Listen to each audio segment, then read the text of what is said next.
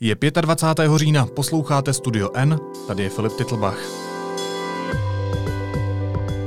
Dnes o tom, kdy přestaneme střídat zimní a letní čas a který z nich nám zůstane, a o tom, že naše česká strašidla jsou proti těm japonským úplný čajíček. If we ever decide to stop changing the clock, it has to be done throughout EU in a synchronized and unified manner. For millions of Europeans, twice every year, changing the clocks means a sudden change to their morning routines. In some countries, particularly in the north, it can mean workers and school children leaving home in the dark. Stejně jako každou poslední říjnovou neděli i tuto si budeme muset hodinky přeřídit na zimní čas. Bude to ve tři hodiny ráno a ručičky se posunou o hodinu dozadu. A na to navazuje celoevropská debata o tom, kdy tato tradice skončí. Dřív než v roce 2021 to nebude. Členské státy Evropské unie se mezi sebou zatím nedohodly, jaký z těchto časů ponechat celoročně. Se mnou ve studiu je teď šéf zahraniční redakce deníku N Honza Kudláček, který sestavil velký přehled o tom, kdo co vlastně chce. Ahoj, vítej. Ahoj, já děkuji za pozvání k něčemu jinému než k Brexitu. Honzo, co, co ty bys chtěl osobně? Chtěl bys zimní nebo letní čas, nebo je ti to jedno? Na to mám výbornou odpověď. Úplně cokoliv, jenom když se zruší to střídání. Mě vadí to střídání, mě jedno, jaký čas to bude, mě je jasné, že něco to nakonec být musí, tak ale to střídání bych zrušil. A co máš za problém se střídáním? No mě to vadí, Proč? mě to hrozně jako otravuje. No tělo si musí zvykat prostě na nový režim, zase trvá to vždycky několik týdnů, než se člověk, než se uspůsobí eh, na ten nový čas. Prostě je to docela velký zásah. Těch hodin v tom dni zase není tolik, 24. A když to o jednu hodinu prostě posuneme, tak to je docela velká změna. Já tě nebudu soudit, já možná až budu starší, tak to taky pocítím. Každopádně Promiň. existuje už alespoň nějaký koncenzus na tom, eh, že se tedy nějaký nebo některý z těch časů zakotví jako pevný? Já bych chtěl říct, že zase nejsem o tolik starší, to je jedna věc. Uh, druhá věc je, že vlastně asi patrně Evropané to mají většinově podobně jako já, uh, minimálně v tom, že panuje uh, většinová schoda v Evropské unii zrušit střídání časů. Co nepanuje, a to je vlastně ten zakopaný pes, kámen úrazu, mhm. kliše, mm-hmm. je eh, schoda na tom, jaký ten čas vlastně by měl být ten jeden jednotný celoroční. Tam je prostě eh, velký problém. Co chce Česká republika a proč? Česká republika zatím, to je důležité říct, vlastně prakticky skoro žádný z těch států nemá definitivní stanovisko, nedospěl k tomu rozhodnutí. To znamená, že tady se vlastně nedá říct nic definitivního. Česká republika se kloní zatím spíš k tomu takzvanému zimnímu času, to chci ještě taky opravit, protože hnidopichové by nás hnedka vypeskovali za to. E, není vlastně nic jako zimní čas, je to standardní čas, jo. kterému se říká zimní, ale je to standardní a ten druhý je potom jakoby ten navíc a to je ten letní. Takže Česká republika se zatím kloní spíš k tomu standardnímu času. To znamená, to je ten, co budeme mít teď od neděle dál, na půl roku zhruba. Ale je to spíš výjimka v Evropě. My kvůli srozumitelnosti dál i v téhle debatě budeme používat letní a zimní čas, prosím. Každopádně vláda mluví o nezbytné koordinaci se sousedními státy a tak by mě zajímalo, jak probíhá to vyjednávání z naší strany. Vychází to vlastně už z toho loňského návrhu Junckerovy Evropské komise, která s tím přišla po tom, co uspořádala zatím nejúspěšnější občanskou konzultaci v Evropské unii. To je vlastně v posledních letech jeden z takových novějších prvků, který má odbourávat to, čemu se uh, říká úplně strašným termínem demokratický deficit. Ale to je věc, která je vytýkaná Evropské unii často, že, že to rozhodování je vlastně nějaké odtažité někde v Bruselu. Není to úplně pravda, protože vlastně ovšem rozhodují vlády států a Evropský parlament. Nicméně jeden z těch modelů je, aby bylo možné, když je nějaké, nějaké téma, které zajímá prostě velkou část eh, Evropanů, uspořádat k němu mm, konzultaci obyvatel voličů. I think of pedestrians and cyclists, this French MEP says. It poses a real problem of road safety and causes a large number of accidents involving vulnerable road users. Tohle se stalo. Tam veliké množství lidí, já teď nemám tady před sebou to číslo, já teď mám před sebou 12 stránek dokumentu, ale nemám tady zrovna to číslo. Nicméně velmi vysoké číslo počtu uh, obyvatel Evropské unie se vyslovilo, zúčastnilo se a vyslovilo se proto, že chtějí zrušit uh, to střídání. Na základě toho Evropská komise, taky bylo půl roku před evropskými volbami, přišla s tím výborně, lidé to chtějí, tak to uděláme. No a teď uh, jak to uděláme? Takže Evropská komise navrhla a potom Evropský parlament letos v březnu schválil, a to je zásadní, my to tedy zrušíme, hmm. ale hlavně se prosím vás všichni dohodněte, jaký tedy čas vlastně chcete. Zeptejte se doma, na, co na to dali čas, protože na to je potřeba samozřejmě čas, což je ale zase další problém, protože na to dali čas až do roku 2021. Když někomu dáš čas eh, dva roky, tak to znamená, že to, že, že to neudělá, samozřejmě přesně tak, protože to odloží, to vlastně nespěchá. No, ale na druhou stranu, jako objektivně řečeno, samozřejmě je to fakt uh, složitá věc, takže to čas potřebuje, ale výsledkem je, že prostě žádný výsledek zatím v tuhle chvíli není. Všichni o tom jednají uvnitř těch států především, hmm. než vlastně jediná mezinárodní jednání, mezistátní jednání, která zatím proběhla, tak byla v, po, v Pobaltí mezi Litvou, Lotyšskem a Estonskem. Ty se tam víceméně shodly, že uh, jsou pro, uh, preferují spíš letní čas a především prosazují uh, co největší koordinaci mezi jednotlivými státy. Ani se Slovenskem jsme se ještě nedohodli. Já jsem uh, oslovil všechny evropské vlády. Uh, od mnoha z nich jsem dostal odpovědi, od některých ne. Uh, pokud eh, to, na co jsem se také ptal, je samozřejmě, jak daleko jsme s těmi vyjednáváními se sousedy. A nejsme nikde, protože vyjednávání, tam jsme se ještě nedostali. Prostě vyjednávání se sousedy zatím nebyla. To potvrzuje jak česká vláda, tak slovenská vláda, tak rakouská vláda, tak polská vláda.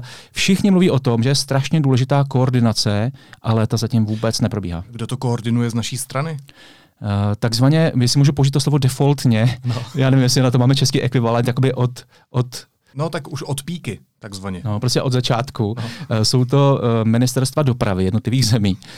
Uh, je to takové legrační, ale, no, právě, ale to souvisí s těmi komunikacemi. Oni mají na starosti i komunikace, a to nejenom teda silnice, ale v některých zemích třeba i komunikace ve smyslu jiném, než jsou silnice. Uh-huh. A některé země si to potom pos- přesunuli na jiná ministerstva, která k tomu mají blíž, infrastruktura třeba a podobně. Někde to dělá třeba úřad vlády a tak dále. U nás je to doprava pořád ještě, tato koordinuje.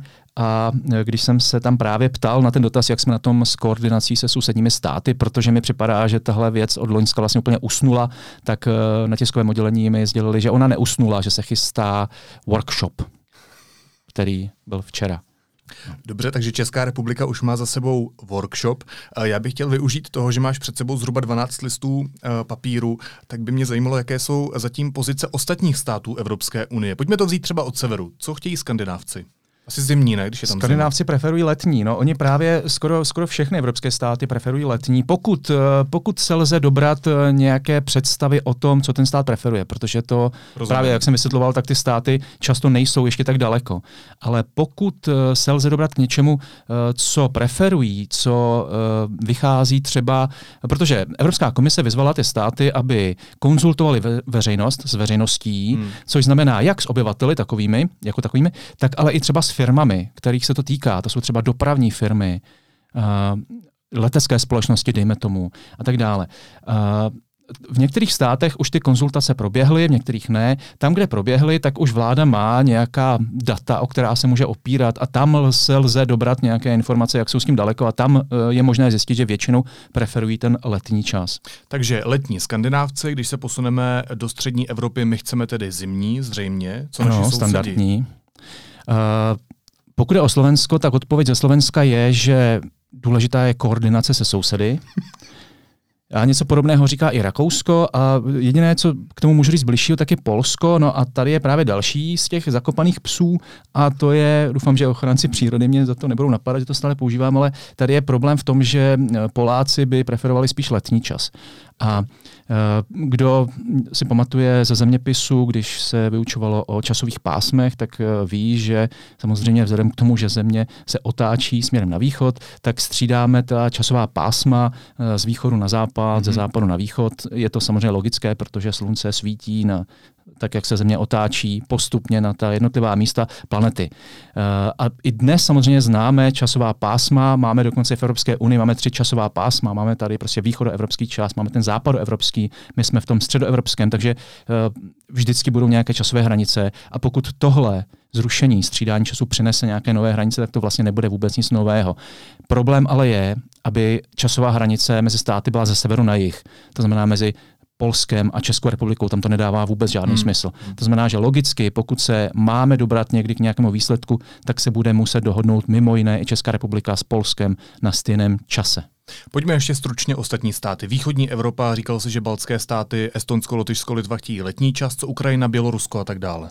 To nevím. Ukrajina, Bělorusko, tím, že nejsou v Evropské unii, tak jsme vlastně je neskoumali vůbec pro náš článek a nej, není to rozhodující, protože a to vlastně taky můžu uvést, uh, to, že střídáme čas, tak je od 70. let součástí uh, opatření Evropské unie, tedy te, tehdy samozřejmě Evropské společenství, Evropského hospodářského společenství. Od roku 2001, tuším, je to součást eh, pravidel Evropské unie. My samozřejmě jsme k tomu přistoupili vstupem do Evropské unie. To znamená, že to, o čem se bavíme, tady jsou pravidla Evropské unie. To, jak se to udělá Bělorusko, Ukrajina, to je jejich věc. Takže se může stát, že pásmu. po celé Evropě to může být různě, že eh, členské státy Evropské unie můžou mít jednotný čas a ostatní státy Evropy, které nejsou v tom společenství, eh, můžou mít stále třeba střídání času. Eh, přesně tak. Ono dokonce je možné, že i u některých eh, států Evropské unie zůstane střídání času. Tím se dostávám k další otázce, kterou by se mě určitě zeptal, nebo ty se mě zeptáš za chvíli, jak se mě zeptej. Já, já to hlavně chci pokračovat v tom exkurzu evropskými státy, a tak se podívejme ještě na západ od nás. Německo, Velká Británie, státy Beneluxu, tam chtějí co? Německo uh, to je paradoxní, protože třeba kancléřka Angela Merklová je podporovatelkou tohoto plánu Evropské komise, ale paradoxně Německo je v tomhle docela pozadu. Sice už také se nechalo udělat odborné studie jako některé další země, ale uh, v podstatě ta pozice je momentálně taková, že vyzývá Evropskou komisi a teď se tedy myslí tu novou, která přijde po Junckerově, tam je samozřejmě nějaké spoždění, to tady nebudeme zase rozbírat. Nicméně nová Evropská komise uh, Urzuly von der Leyenové se zatím neujala uh, svého své moci nebo nenastoupila do úřadu, takže tam je nějaké zdržení a po ní chce Německo, aby ta komise to dál ještě zkoumala, dál zjišťovala plusy, mínusy, takže tohle je pozice Německa. Pozici Velké Británie také už nemá cenu zkoumat, protože Velká Británie opouští Evropskou Jasně. unii. Uh, tím se přesouváme někam na ten, na ten západ toho kontinentu. Uh, tam je možná zajímavé třeba Španělsko, kde Španělsko... To jsme na jihu, Honzo. No, to nevadí, to je tak jako zá, jeho západ. Španělsko uh, si není moc jisto těmi výhodami a nevýhodami, takže uh, tam žádné rozhodnutí zatím nepadlo, zatím úplně nejsou rozhodnutí, že by to podpořili. Uh, a tam, kde víme už, jak to chtějí, tak to je Portugalsko, soused Španělska a Portugalsko chce zachovat střídání časů. Oni se nechali udělat taky studii, protože to je zase, to je vyzvala komise a Evropský parlament, nech, nechte si udělat odborné studie, konzultujte s veřejností, s firmami. Eh, tak portugalská vláda zadala studii astronomické observatoři v Lisabonu a ta zjistila, že ty změny toho střídání času jsou vhodné pro člověka, protože se dotýkají uh, nejenom energetických dopadů, ale i účinku na lidské zdraví a doporučili uh, ponechat střídání času. Ale a podobně je to v Irsku. Irsko by také chtělo ponechat střídání času, tam se to většina lidí přeje, to je taky taková výjimka, kromě Portugalska. Navíc Irsko má ještě dal, další dva problémy. Jednak, uh, že potřebuje zachovat stejný čas, jako má Velká Británie. To je logické, protože část Spojeného království je na Irském ostrově a samozřejmě ty vazby jsou tam prostě velké a tak dále. A kromě toho mají teď ještě ten britský Brexit, a teď ještě představa, že, do toho budou mít prostě jiný, jiný čas než Britové, je úplný chaos. Takže, eh, takže Irsko a Portugalsko jsou jinde, ale zase tam to vlastně není vůbec důležité, protože už dneska máme časovou hranici mezi Španělskem a Portugalskem. Hmm. Když pojedeš uh, autem ze Španělska do Portugalska, tak si musíš posunout čas. Když pojedeš lodí do Irska nebo letadlem poletíš, musíš si změnit čas, takže jestli se tam bude ten čas lišit, tak se na tom nic nezmění vlastně. Když to schrneme, uh, opatrně. Tak jsou tady dvě výjimky, Irsko a Portugalsko, které chtějí ponechat střídání času. Uh, my chceme asi zimní, tam nahoře baltské státy chtějí letní, stejně tak skandinávci. Kdo chce ještě zimní? No, já jsem nenarazil zatím na žádnou zemi, která by Aha, chtěla si ponechat my. zimní standardní čas. A všichni se shodnou na tom, že je velmi potřeba konzultace se sousedními státy. Přesně tak. Všichni to chtějí víceméně, ale nikdo neví jak říká šéf zahraniční redakce deníku N. Honza Kudláček. Díky moc. Děkuji. Teď jsou na řadě zprávy, které by vás dneska neměly minout. Nejvyšší státní zástupce Pavel Zeman podal dovolání k nejvyššímu soudu v kauze bývalého středočeského hejtmana Davida Ráta. Zeman nesouhlasí s několika závěry vrchního soudu v Praze. Ten neuznal policejní odposlechy, které byly jedním z klíčových důkazů. Vrchní soud pravomocně zastavil trestní stíhání ex-náměstka vrchního žalobce Libora Grigárka. Po šesti letech tak skončil případ údajného propojení vysoce postaveného pracovníka justice s lobistou Janouškem. Čínská ambasáda zaplatila 1 milion a 200 tisíc korun za konference, které pořádá Univerzita Karlova a zaštiťuje je rektor Zima. Akce spolupořádá tajemník Českočínského centra UK Miloš Balabán. Po dotazech rezignoval. Libanon má za sebou týden protestů proti vládní hospodářské politice a politickému systému jako takovému. Země se potýká s vleklou ekonomickou krizí, chudobou a lidé vyšli do ulic po rozhodnutí vlády zdanit hovory v aplikaci jako WhatsApp. A italská policie rozbila mafií ovládanou skupinu, která organizovala přesun toxického odpadu ze Sicílie do Číny. Vyšetřování trvalo čtyři roky a začalo poté, co se v italském obchodu objevila bota z toxického plastu z Číny.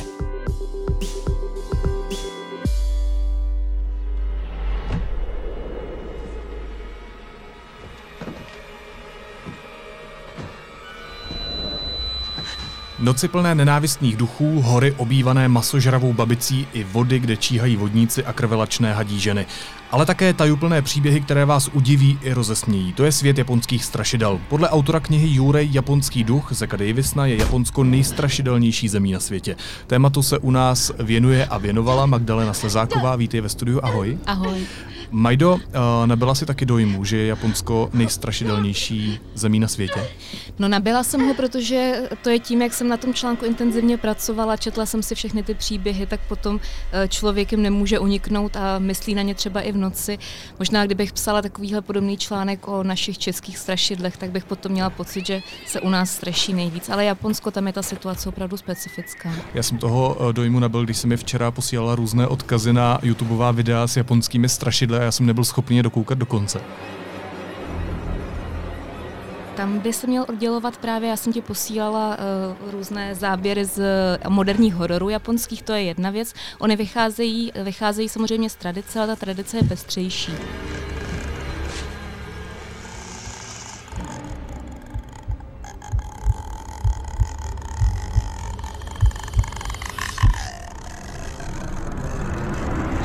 Nejzajímavější asi pro mě byly právě, pokud to budeme vztahovat k té současnosti, byly příběhy s duchy, japonští duchové, tím se říká Jurej, a jsou tam taková um, tři, takové tři bytosti hlavní, nebo tři hlavní duchové. Jsou to všechno ženy a jsou to všechno nenávistní duchové, které právě známe z těch moderních hororů.